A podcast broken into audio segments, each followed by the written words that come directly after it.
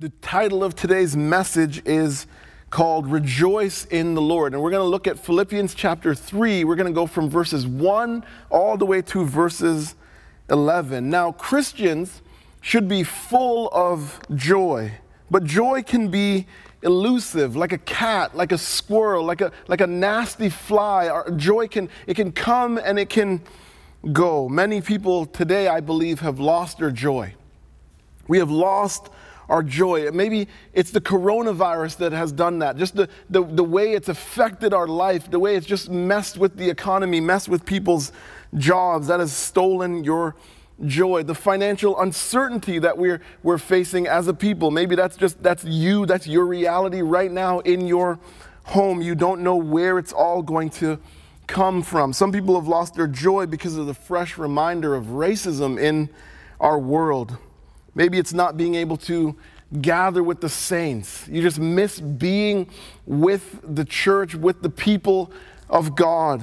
See, Christians should be full of joy. But living in a world this broken tells us we need to guard our joy. We should be full of joy, but we, this world is so broken. There's such a struggle here to live that we need to guard our joy. Well, the great thing about this text is it's going to tell us how to have joy. So if we've never had true joy, this text is going to show us how to have joy, but it's also going to show us how to protect our joy. So it's going to tell us how to have it and how to protect it. Now let's ask God for his help before we look at it. Father, we Thank you for your word, Lord. We know that your word makes wise the simple, and so we ask that you would make us wise as we look into it. We thank you, God, that in your kindness, in your grace, you made sure that we have your word and that we have your Holy Spirit who is in us that helps us to understand it and help us to walk in it. And so we pray, God, for your grace right now. I pray for me as I seek to teach my brothers and sisters in Christ that it would be a source of encouragement to them and a help to them, and that it would help us walk much more faithfully with you, we pray. In Jesus' name, amen. Amen. So, verse 1 of chapter 3 says, Finally, my brothers, rejoice in the Lord. To write the same thing to you is no trouble to me and is safe for you. And so there's this command in verse, in verse 1, which is to rejoice in the Lord. It's a command to be full of joy. And notice that the rejoicing is done in the Lord. See, joy, true joy, does not come from our circumstances. True and lasting joy comes from knowing who God is, knowing what He has done in the gospel, and knowing and believing and holding on to His promises. Let me say that again. True and lasting joy comes from knowing who God is knowing what he has done for us in the gospel and knowing his promises and holding on to them. Sinclair Ferguson says, Our circumstances provide an all too fickle foundation for profound and lasting joy. But joy in the Lord is able to coexist with all kinds of situations. You hear that? Joy in the Lord is able to coexist with all kinds of situation. Its source does not lie in our changing circumstances. Our, our circumstances are always changing. That's why we don't try to, we don't put our hope in our circumstances. They're changing. But its source does not lie in our unchanging circumstances, but in our unchanging Savior and in the joy given, giving word that He has spoken to us. See, sometimes we're discouraged, we're defeated. Sometimes we're, we're on the mat, and it's because we're trying to find our joy in something other than Jesus Christ, other than our Savior. And Paul says to, to write the same thing to you is safe for you. See that there? He says, he says, to write the same thing to you is no trouble to me and is safe for you. Paul knows that pastors repeat themselves a lot. Sometimes when I ask the boys how, what they thought about the, the message after it, you know, they'll just say to me, Dad, you just said the same, the same thing over and over and over, and we are just kind of wondering when you were going to wrap it up. We know we repeat ourselves a lot, but hearing the same thing, hearing truth over and over is the way that it sticks in our mind. Hearing truth over and over helps us. It's safe, he says. See, there is a real temptation to try to say something new. And in that temptation, in trying so much to say something new, we end up saying something that is not true. And so we want to say the same thing over and over, the true things.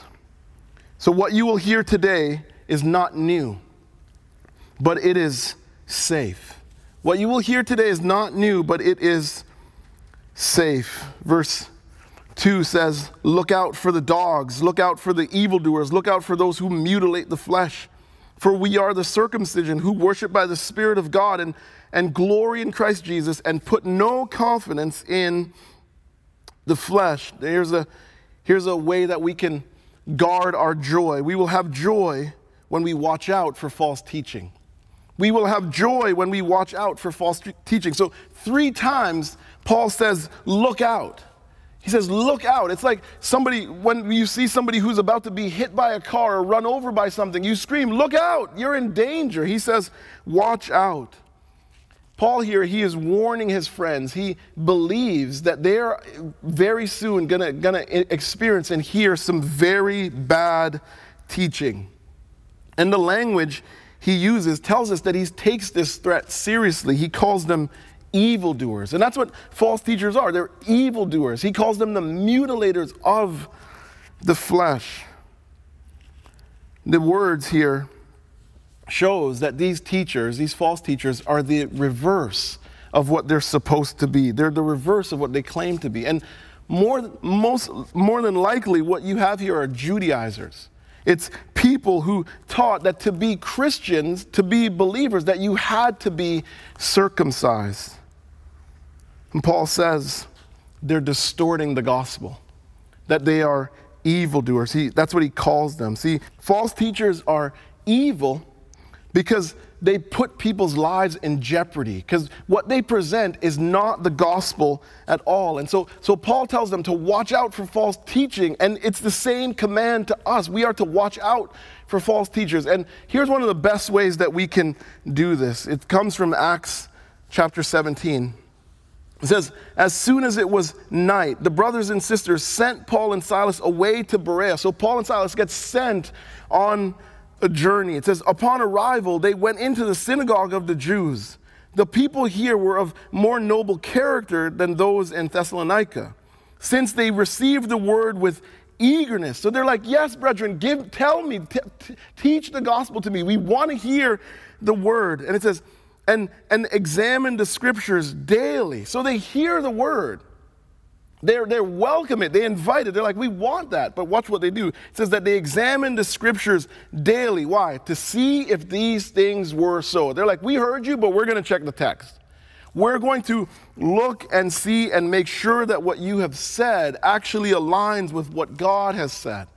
And here's the thing when we hear any teaching, we are to look into the word and we are to look and see if it aligns up. And if it doesn't, we are to call it what it is false.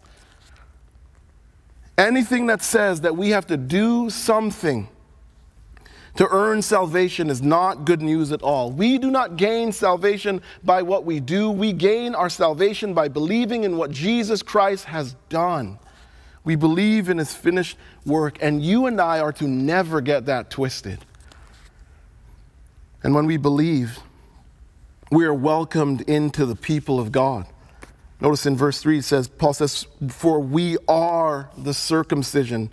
See, the people of God are no longer defined by what happens to them physically, they're defined by what has happened to them spiritually. We are the circumcision. We have a new heart when we trust in Jesus Christ. We've been given a heart that has new desires. We want to obey, we want to honor God. We have the Spirit, the Holy Spirit residing in us who gives us the power to walk in obedience to what God has said. Here's something to rejoice in every day. If you have lost your joy, here's something that can help bring that joy back into your life. You are part of the people of God, you are in His family. We're in the family of God, all because of the mercy of God. 1 Peter 1 says, 1 verse 10 says, Once you were not a people. There was a time where we were outside the family. Says, Once you were not a people But now you are God's people. Once you had not received mercy, but now you have received mercy. And God welcoming us into the family, it was, it was an act of mercy and grace. We experienced the mercy of God all because the Son of God took the wrath of God. We're in God's family. He has brought us in, and we've got to remember that this is a diverse family. That the family of God is diverse. And as a church, as the people of God, we have to embrace that diversity and reflect that diversity in the things that we do. So I want to say this again because it's important. The family of God, the people of God, is diverse. It was always God's plan. To, to save people from every tribe, nation, and tongue. He, that Jesus was, is a savior for all people. And so the family of God is diverse, and we need to uh, embrace the diversity and reflect the diversity. Here are some ways that we can do that. We do this by uh, getting close to people who are different than us, who look different, who think different, who are from different places than we are. We, we want to get close to, to, to people who are different from us because that is the way that we grow in sensitivity. That is the way that we get walked out of wrong ideas and wrong thinking that we hold about one another. And so we are, we are willing to walk into into awkwardness in some ways to get to know people who are different than us because that is, that is the greatest sensitivity training there is. To get close to somebody who is different than you. Then we need to express ministry in a way that reflects diversity. We need to be willing to do that. We want to express our ministry in a way that reflects the congregation that is in front of us. And then there needs to be diversity in leadership diversity in leadership. And I'm talking about just anybody, I'm talking about qualified, spirit filled people shepherding the flock. These things, what they do, they help the church to have a balanced, faithful, nuanced, and joyful witness in the world. I'm going to say that again. Embracing diversity and reflecting that helps the church to have a balanced, faithful, nuanced, joyful witness in the world, and God wants that from us. And then the people of God are described by Paul in three ways. He says that they worship by the Spirit of God. We worship by the Spirit of God. That means that the Spirit is living in us, and now we are able, because of the Spirit's power, to live lives that are pleasing to God.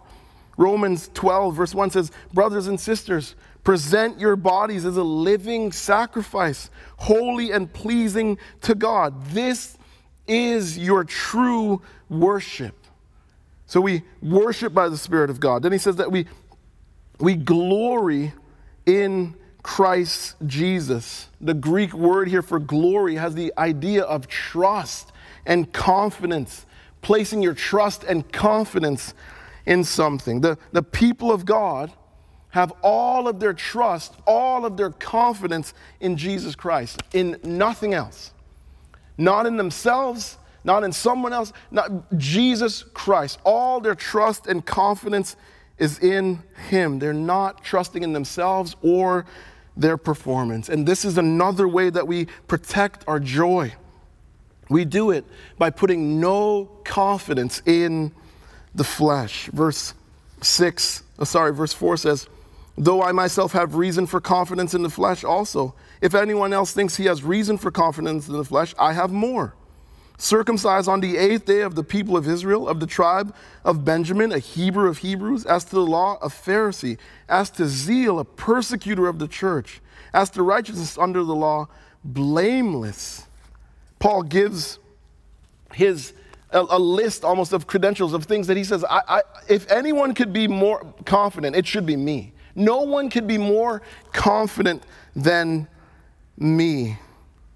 In this list, he's telling them that my parents were faithful to the law, they followed it to a T. He's saying, I'm from a great family.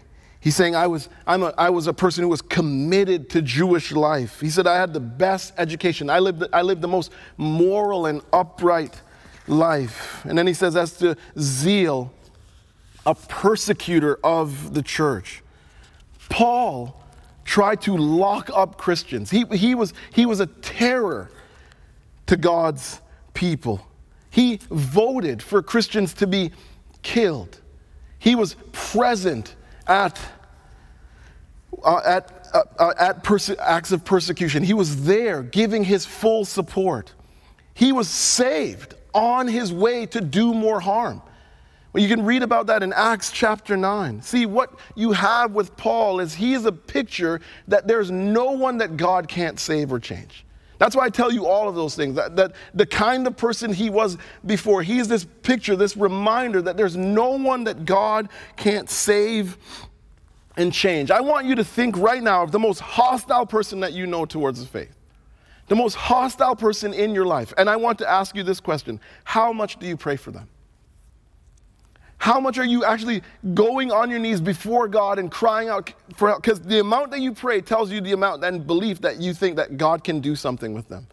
But there's no one that, God, that is too far for God to save, change, and use for his glory. Paul is a beautiful picture of that. Paul lists all of his achievements and he says, I, I put no confidence in them. Frank Thielman says this does not mean that Paul thought of himself as sinless prior to conversion. It means instead that his parents had done everything for him that the law required Jews to do, and that he himself had uh, diligently observed the law. Paul trusted that one day his heritage and these achievements would help him stand acquitted before God. But when God apprehended him, so when he was saved, when God opened his eyes, Paul saw them for what they were fleshly and therefore fallible human effort, tainted with sin, and therefore unable to receive God's approval.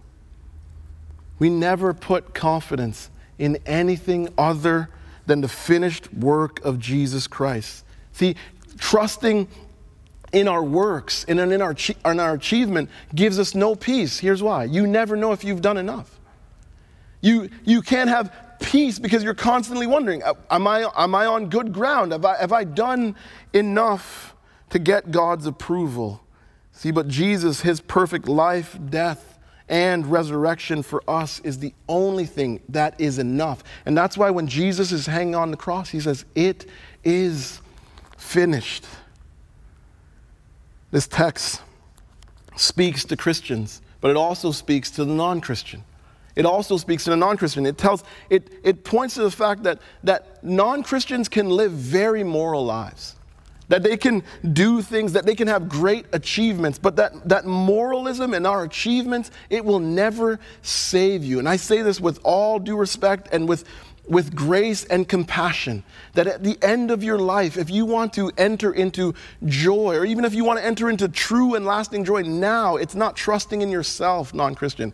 It's trusting in our Savior, Jesus Christ. We all need Him. And, and the moment we believe the gospel, that Jesus that Jesus died in our place, that he came, that he lived the life we couldn't live, that he hung on the cross, and then that after dying, God raised him to prove that sin was paid for, that he is reigning and ruling now, and that there's a day where he is going to come back to make all things right. When we believe that, when we believe that we are sinful and that we need him to save us, that he, then we enter into salvation. We enter into the people of God and we enter into joy now, and we, we have the promise of joy later. That is available to anyone who trusts in Christ. My first job was at uh, Wendy's, and I got the job because my aunt was the manager, and I kept the job because my aunt was the manager. I was a terrible employee. And I remember my first paycheck. My first paycheck was $250. And the day I got it, I got I took all of the money, I went to the mall and went right to the Foot Locker and I took all of the $250 and, dro- and drop them on a pair of Air Jordan 8s. Now, if you don't know what what those shoes look like or what they are, I encourage you right now to Google it. Because these are the greatest pair of shoes ever made in the entire world. And I took, there was no hesitation in giving all of the money up. It was quick, immediate. Even now, I, I, when I became a Christian, I gave those, those shoes away, and I, there's regular moments of regret. I, I just want them back. But I tell you that because I want you to realize that the reason why I could give up all of that money was because I treasured the kicks more than the paycheck. I treasured the J's more than the money in my bank account. And the way I treasured those pair of shoes, Paul treasured Christ. Look at verse 7. It says, But whatever I gain, I count it as loss for the sake of Christ. Indeed, I count everything as loss because of the surpassing worth of knowing Christ Jesus, my Lord. For his sake, I have suffered the loss of all things and count them as rubbish in order that I may gain Christ. Joy comes when we watch out for false teaching, when we put no confidence in the flesh, and when we treasure Christ above all. In these verses, what you see is Paul's heart you see his heart for Jesus, that he loves Jesus, that he treasures him, and he wants others to treasure him also. He says, Whatever I gained, I counted it as loss for the sake of Christ Jesus, my Lord. That word Lord is important because it tells us the way that we are to see Jesus, that He is not just anybody, that He is our Savior and that He is our Lord. And so when Jesus gives us a command, it's not a suggestion. It's not a suggestion, it's, it's, He expects us to walk in obedience. And here's the thing that is so important in this that whatever Jesus commands us to do, Whatever he says we are to do, we need to know this. We need to have this in our minds. Will always lead to our good. It will always lead to blessing, even if it makes your life a little bit harder. It will always lead to blessing and lasting joy. He says, I suffered the loss of all things. I counted them as rubbish. He says, All that I gained, all those achievements that I just listed off, he says, compared to Jesus Christ, they are rubbish. The King James Version actually translates this word right. It's the, it says, I count them as dung. He says it's all trash. He treasures Christ so much that he can easily give all of this up. See, when someone rejects the gospel, when someone rejects the gospel, what they're doing is they're treasuring something else more than Christ. And the question that we have to answer when we reject the gospel is Will this thing that I'm treasuring more than Jesus, will this thing bring me lasting joy? That is a question that we have to ask when we choose to reject the gospel. Paul treasured Christ, he treasured him for who he is and all that he gained through him by faith. For who he is and all that he gained. There's some benefits that came to his life. The first one I want to show you is that he, he gains full justification. Verse 9 says, And having being found in him, not having a righteousness of my own that comes through the law, but that which comes through faith in Christ, the righteousness that the, uh, from God that depends on faith. When he trusted in Christ, his, the perfect lived life of Jesus Christ. His, his righteousness was imputed, it was, it was debited into his account. And, that's, and that, that's the reality for us too. And that's why the Bible says there's no condemnation for those who are in Christ Jesus. Some of us, we look at the, the life that we lived previously and we, we, we, we kind of review all the things that we did back there. And, and God's like, it's all gone. It's forgiven. There's no condemnation over your life. When God looks, what he sees is a, is a saint, his child. We are, we are redeemed sinners who are now called saints. Paul's reality is our reality. There's no condemnation for those who are in Christ Jesus. So he, he gains full justification and then he gains ongoing transformation. Look at verse 10 says, That I may know him and the power of his resurrection, and I may share in his suffering, becoming like him in his death. He knows Jesus and he wants to know Jesus even more. He wants to go deeper in his relationship with him. And he knows that nothing takes us deeper in our relationship with Jesus like suffering. So, and I'm, as a pastor, I never wish suffering on anyone. I don't think anyone wishes suffering on anyone who's in their right mind. And but suffering takes us deeper in our relationship with Christ. And so you need to understand that right now, the trial that is going on in your life, the trial that we're kind of all working through right now as we think about the times that we're in, is not wasted. None of it is wasted. God uses it to mature us, to refine us, and to make it so that we are able to comfort others in their suffering. That's why James in his letter says, Count it all joy, my brothers and sisters. Count it all joy. Do you do that? When something rolls up on your doorstep, do you, do you find that joy is there? But James says, Count it all joy, my brothers and sisters, when you meet various trials, because God is going to use that to refine us, grow us, and make us like Christ. That is always the aim.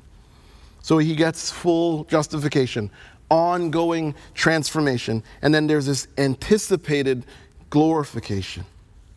Verse 11 says, That I may, that by any means possible, I may attain the resurrection from the dead. Paul knows that there's a day coming where he will experience salvation in full. And that's true for us too.